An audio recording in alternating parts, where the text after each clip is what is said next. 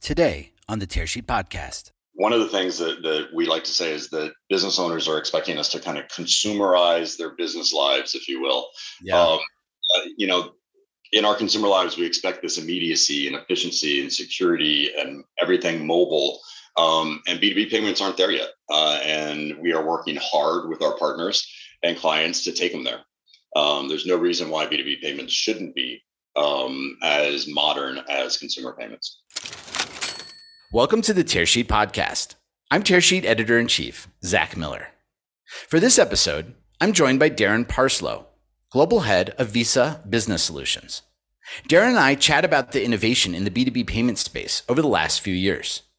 We discuss how Visa helps S M Bs enhance their money flow operations. And lastly, we look to the future. And I ask Darren what advice he would give to small businesses looking to digitize operations to better manage cash flow and expand payments beyond the point of sale to grow their businesses. Darren Parslow is my guest today on the Tearsheet Podcast. I've been at Visa for about twenty years uh, in a variety of different roles. Um, I started off in banking, uh, moved into consulting, and then ended up at Visa about twenty years ago. Uh, I currently run our Visa Business Solutions group, which is all of our commercial payments from small and micro businesses to middle market, and then large market and treasury services. So um, it's a fun, a fun group. I've been doing this for about nine months now, though I've had uh, different stints around Visa in this space um, and actually started my career around small business banking. So excited to be here. Awesome. And I appreciate that introduction. So I, clearly a lot has changed since, uh, since you started at Visa. Um, but when you look at innovation uh, in the B two B payment space over the last few years, where are you seeing opportunities uh, for small businesses? Yeah, so um, like I actually think we're in this new era of digitization for small businesses. And we often talk to our banking and credit union and fintech clients um, around the changes that have happened, in particular since COVID. And I'm sure that in uh, other interviews, you've had a lot of post-COVID uh, trends, and uh, this will be no different in so much as um, you know, small businesses really have become much more digitally savvy and needed to by necessity. Um, we've seen a huge uptick, obviously, in online sales.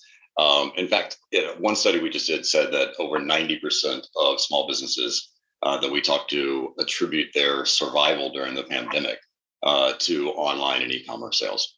Totally. We've so, heard that as well. Yeah. yeah, I mean, the, the good news there is that technology is just, it's it's rapidly upon us. Um, mm-hmm. It's opening up a, a ton of opportunities.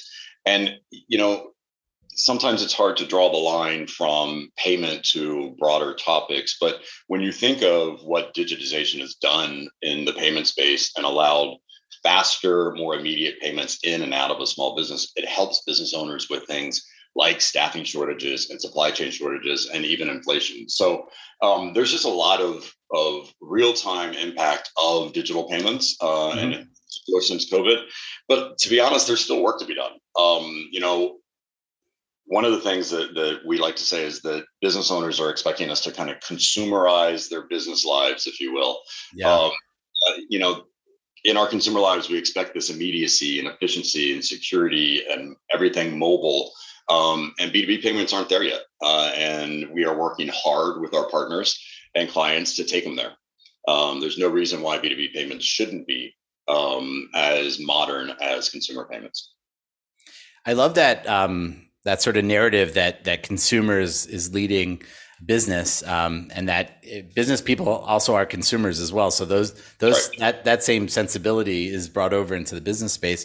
So given um, the opportunities that are still there and some of the innovation that has happened over the past few years, what roles do you see F Is um, and fintechs have in, in in helping to, I guess, accelerate or continue building out this innovative economy? Yeah. So, look, I think that banks, credit unions, fintechs, uh, financial institutions in general are playing a huge role um, in kind of this innovation game, right? There's there's just a lot that they can do. But let's be clear, there's still a lot of white space in the cash and check space, right? So right. Um, we, you know, our most recent study shows that check is still about twenty-three percent um, of payments and cash has about seven percent. Wild. Yeah. So really thirty percent of, of transactions in the U S are still cash and paper, which are incredibly inefficient for that small business owner mm-hmm. uh, to manage their cash flow, whether it's um, them getting paid or them uh, paying with those means. So a lot that, that our clients can do and partners to attack that kind of uh, that cash and check space. But when the good news there is that when you look at consumers and you look at some of those studies that we've done, you know, consumer preference for cash has gone down markedly since COVID. Um, these we we've been tracking this for years and years, as you can imagine. Um, and cash preference is you know stuck around the twenty-three percent range for a while. Mm-hmm. Uh, it's jumped down to nineteen, so a four percent decline, which is is. Literally five to ten years of change wrapped up in a pandemic period. Um, and then the actual share of transactions uh, by cash and check, if you look at those same businesses and you look on our network, um, thirty-five percent pre-pandemic down to twenty-nine percent. So four and six percent changes in these metrics are mm-hmm. pretty market, um, which is which is good news um, for all of us. And then as, as it relates to kind of the innovation themselves that we see happening, uh, particularly with our fintech partners, uh, but also with some of our uh, more progressive banks, everything from digitally onboarding small businesses and not requiring in-person or our branch channels, um, really double downing on streamlined underwriting. And in some cases with fintechs, there are vertically, you know, industry vertical supply chain finance um, options for small businesses. Mm-hmm. around uh, sure. pre- and then there's been a massive uptick in reporting and expense management and card management um, digital players.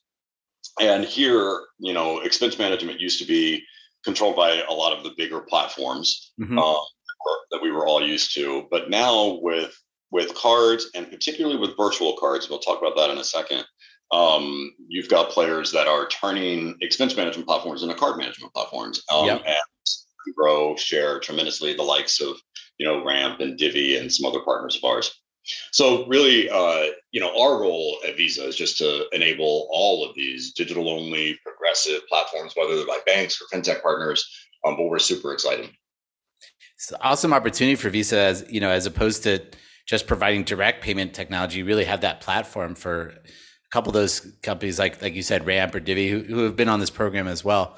Well, so let's let's segue then into talking about what Visa is doing, um, specifically in the S M B realm.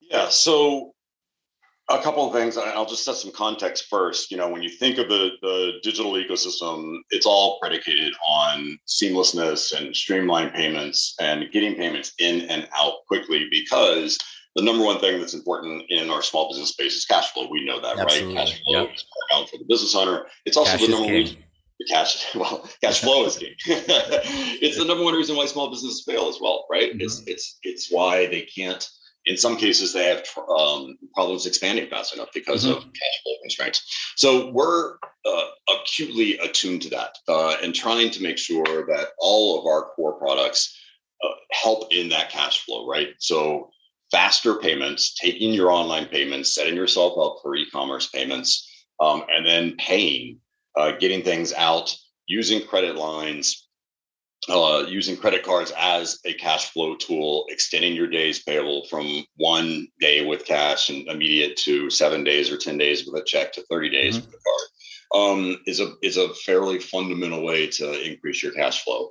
Um, and then I mentioned virtual cards before. It's an area where we're really focused on and our clients are as well. And I think it's probably the fastest growing trend that we're going to see in our small business portfolios around the world. So a virtual card allows a small business owner rather than to either give their employees card, you know, physical Plastiq, mm-hmm. um, you can provision a single card for a single purpose with mm-hmm. a preset and only available for a certain time period. You can provision that to an employee or to your own mobile device. And think of a use case where you have an infrequent traveler and, you know, your employee needs to do the once a year business trip um, out to a trade show. Um, they can use that virtual card on their mobile phone for that one hotel night that they need to spend rather than the owner having to give out cards to a whole bunch of employees, which we all know uh, can be a pretty scary prospect for some small business owners. So these virtual cards also allow small business owners to pay their invoices and their suppliers virtually. um, that connected to larger companies' E R P systems. Um, and so I just think it allows that owner flexibility, control, and comfort in a way that they didn't have before. So we're pretty excited about that. Um, we also know that there are times when suppliers don't take cards. Uh, as much as we would love everyone to take cards, uh, we know we're not quite there yet. And so for um, in that circumstance, we've uh, teamed up with a whole bunch of partners uh, that we call business solution payment providers. Mm-hmm. Um, and these guys step in the middle of a transaction. So the small business owner can use their credit line, um, take advantage of that working capital flexibility that our products give, um, pay the what we call a V P S P, the uh, companies like Plastiq, Romelios. Um, and then they will go and pay the supplier in the format that the supplier demands, whether that's A C H or otherwise. Mm-hmm. Um, so it, it it's it's twofold, right? It allows the small business owner uh, to achieve that working capital benefit, but also to stay in good terms with suppliers, uh, which is super important.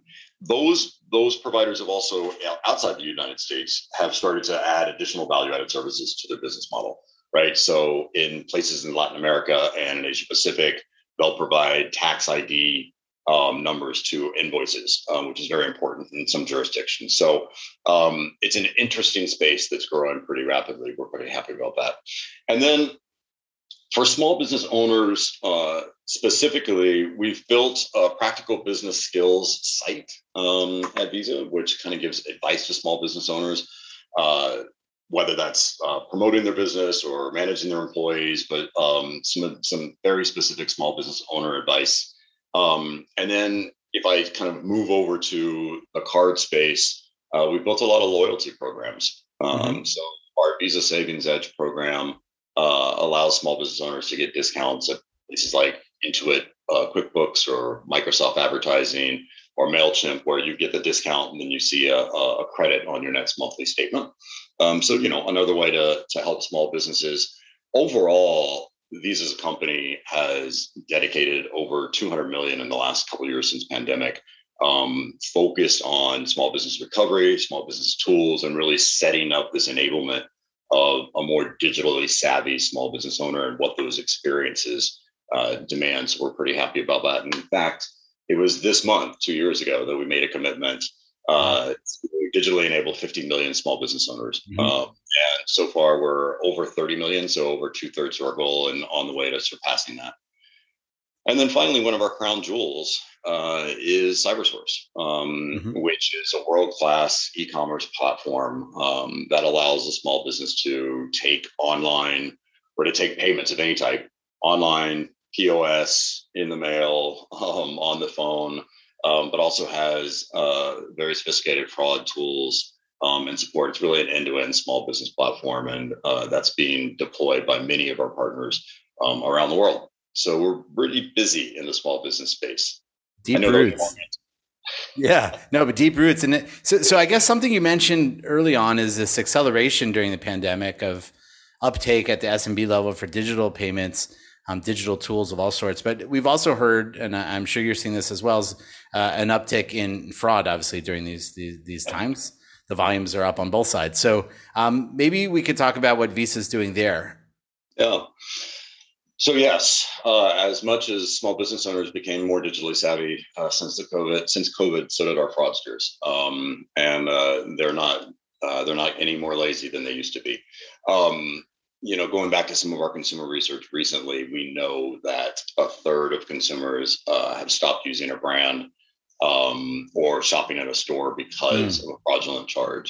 Um, we know that sixty-nine percent uh, of U S uh, survey respondents uh, had complaints around internet fraud. Now, internet fraud could be a pretty broad topic.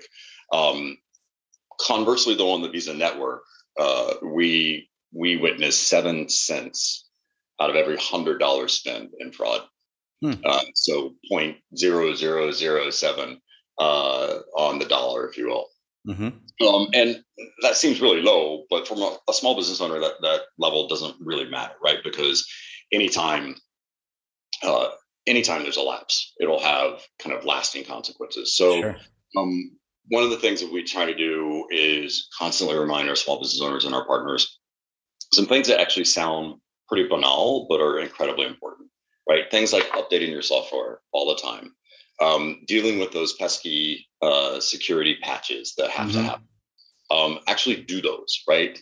Um, and also when you're setting up acceptance, um, make sure that you take advantage of the fraud tools that your payment provider offers, and be in constant talks with your payment provider, because these fraud tools are changing and getting enhanced all the time. I would say that our clients, uh, F Is or fintechs, have never been more focused um, on cybersecurity and fraud prevention. You know, in the last five years, Visa spent uh, nine billion dollars on boosting cybersecurity uh, and reducing fraud. So um, it is one of the pillars of our brand promise um, and something that we take very, very seriously. Yeah, it sounds like a horrible game of whack-a-mole, um, but, but obviously justifying the investment. Um, in, the, in the remaining time we have, Darren, I'd, I'd be curious to hear, I love your perspective because you sit on top of so many small businesses. Um, what kind of advice would you give to small businesses um, as they're thinking about optimizing, working with their cash flow? Yeah, there's a couple things. One, um, which isn't necessarily advice as much as it is maybe a little helpful hint. Um, you know, at Visa, we've started using uh, twenty nineteen as our baseline to do projections on OpEx and on revenue. Mm. Um, and it's a good it's a good thing for people to think through. If you if you use twenty twenty, twenty twenty-one numbers, whether that's for ordering inventory or managing employee expense, managing healthcare benefits, you're going to get some wacky results. Mm. Um, and you could end up making some, you know, some mistakes around those numbers. Um, so we found using twenty nineteen as a good baseline to kind of project what, if you will, pre-pandemic or B A U might look like from a growth perspective. Um, so that's just a little hint. Okay. Um, there's this another, and, it, and it, I know it sounds cliche because people use it all the time, but you know, follow your customer and where they're going. And this became very clear in COVID because customer experiences and behavior did change so much. And you know, there's a lot of chatter as to whether they'll ever come back to pre-pandemic Um, experiences, or whether we've got permanent change in front of us. Um, but the uh, you know a, a recent example uh, during COVID was gym owners, uh, whether they're big chains or small gym owners, um, mm-hmm. shut the doors during COVID, right? And there were some gym owners who um, thought that because they couldn't have on-premise uh, gym experiences, they had to give refunds and shut down their business. There were others that very quickly morphed to where the customers were, realizing the customers wanted to exercise more than ever, shut up in their homes. And they went to online classes and they gave mm-hmm. dietary advice and they did social distance programs in parks. And they they just they quickly adapted their business to where their customers were mm-hmm. and they survived and they thrived. And now their gym memberships are up higher than they've ever been. So, you know, just a, I know that's a, a specific example, but customers have changed. Um, and so I think that there's this, and, and luckily for Visa and, and our colleagues and, and partners, a lot of that is around digitization and digital channels. And so when I speak of digitization, it, it really is more than just e-commerce. It's more than just payments as a mean to, to get something done. Um, it's really taking advantage of the overall, not just e-com opportunity, but digital opportunity. Um, remember that the, those ninety percent that said, uh, online sales and e-commerce were the reason for their survival in the pandemic. Those same small businesses said that uh, e-commerce sales are upwards of fifty percent of their revenue today. Hmm. Um, really big jump. And if you look even in the retail small business space, uh, which is probably the last to go completely online, right? Um, even there, we're seeing online sales upwards of twenty-eight, uh, approaching thirty percent of total sales, which is a big jump um, from when they were. And then finally, as a piece of advice, uh, gig economy and workers have changed. And so take advantage of some of the digital programs that are out there um, for your employees and use it as an advantage. Everyone's facing staff shortages today. One of the main things that can keep employees and recruit employees is the ability to get their wages very quickly. Mm-hmm. And we're partnering with a whole bunch of players in the space right now on what we call earned wage access. And that's the ability to access your wages on a more frequent basis, whether that's weekly or even daily. You know, if you're a rideshare driver or if you're an Airbnb or, or V R B O property owner, you want your wages in a real-time way and not uh, not what is traditionally in a monthly way. And so we're seeing companies that are having competitive advantage and some that are falling behind very specifically around the frequency in which they pay their employees. And then if you're a micro business, like you may you may act more like that employee uh, than a larger small business. And there are faster settlement options um, now that are available, right? So getting paid uh, as a merchant far quicker uh, than you used to. Those options are available through many of our payment providers. And it's one of the biggest trends that we're seeing right now on that side of the house. So that, uh, no, that's great. I think you've, you've, you've done a great job um, capturing, I guess, the views into uh, into helping these small businesses. Darren, I appreciate you uh, taking time today and joining us on the Tearsheet Podcast. Great. Thanks so much, Zach.